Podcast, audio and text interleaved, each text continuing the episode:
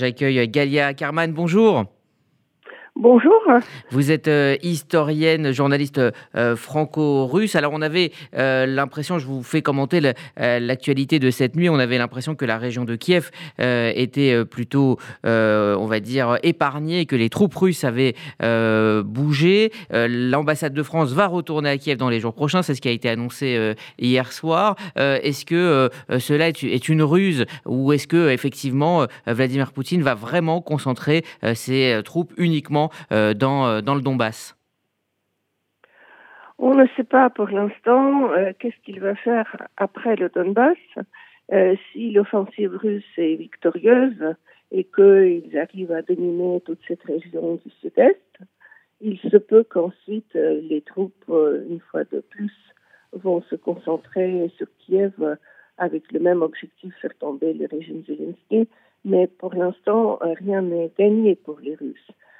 Euh, ce qu'on peut dire également, c'est que euh, donc ce navire euh, qui a coulé, il y a eu quand même une explosion à bord et les Ukrainiens affirment que ce sont eux qui ont tiré donc un missile. c'est un navire très important avec plusieurs installations lance-missiles et donc à la suite de la frappe présumée ukrainienne, il y a eu une explosion à bord et euh, donc le, le, le combustible euh, et probablement les charges préparées pour les tirs euh, ont explosé et lors du remorquage, le navire a coulé.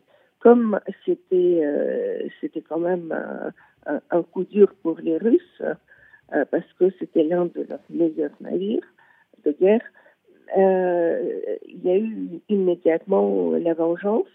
Il y a eu plusieurs explosions à Kiev et une partie de Kiev est restée sans électricité.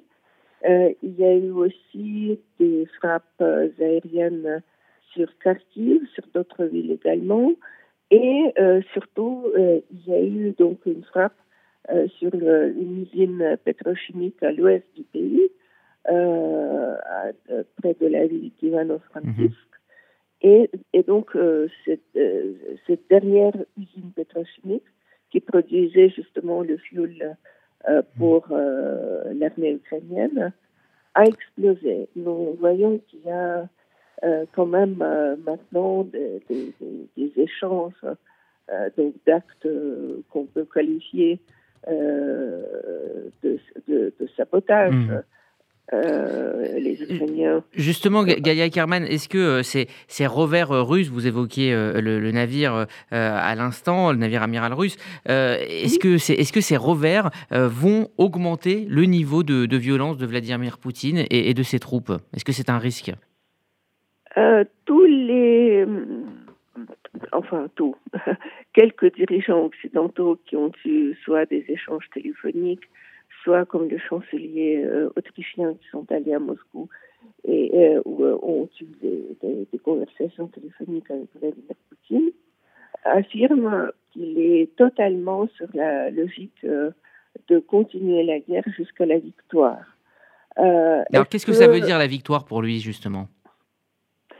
La victoire pour lui, vous savez, il y a récemment eu de, la, publication de textes qui montrent très clairement que la vraie victoire euh, pour euh, Vladimir Poutine et son régime, c'est la destruction totale de l'État ukrainien, c'est euh, l'éradication de ce qu'on peut nommer identité ukrainienne, la culture ukrainienne, la langue ukrainienne.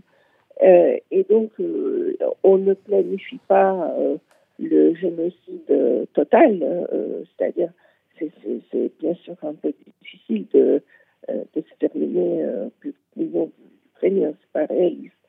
Mais euh, on peut parler peut-être de quelque chose comme ethnocide, c'est-à-dire si Vladimir Poutine réussit à établir le contrôle total de l'Ukraine, ce que bien sûr on, ne souhaite pas, il pourrait utiliser les vieilles méthodes du KGB et avant lui, euh, NKVD, la période stalinienne, quand il y avait, euh, qui était appliqué dans tous les territoires nouvellement occupés, non seulement en Ukraine occidentale après la guerre, la Seconde Guerre mondiale, mais aussi dans les pays de l'Est mhm. que les Russes ont occupés.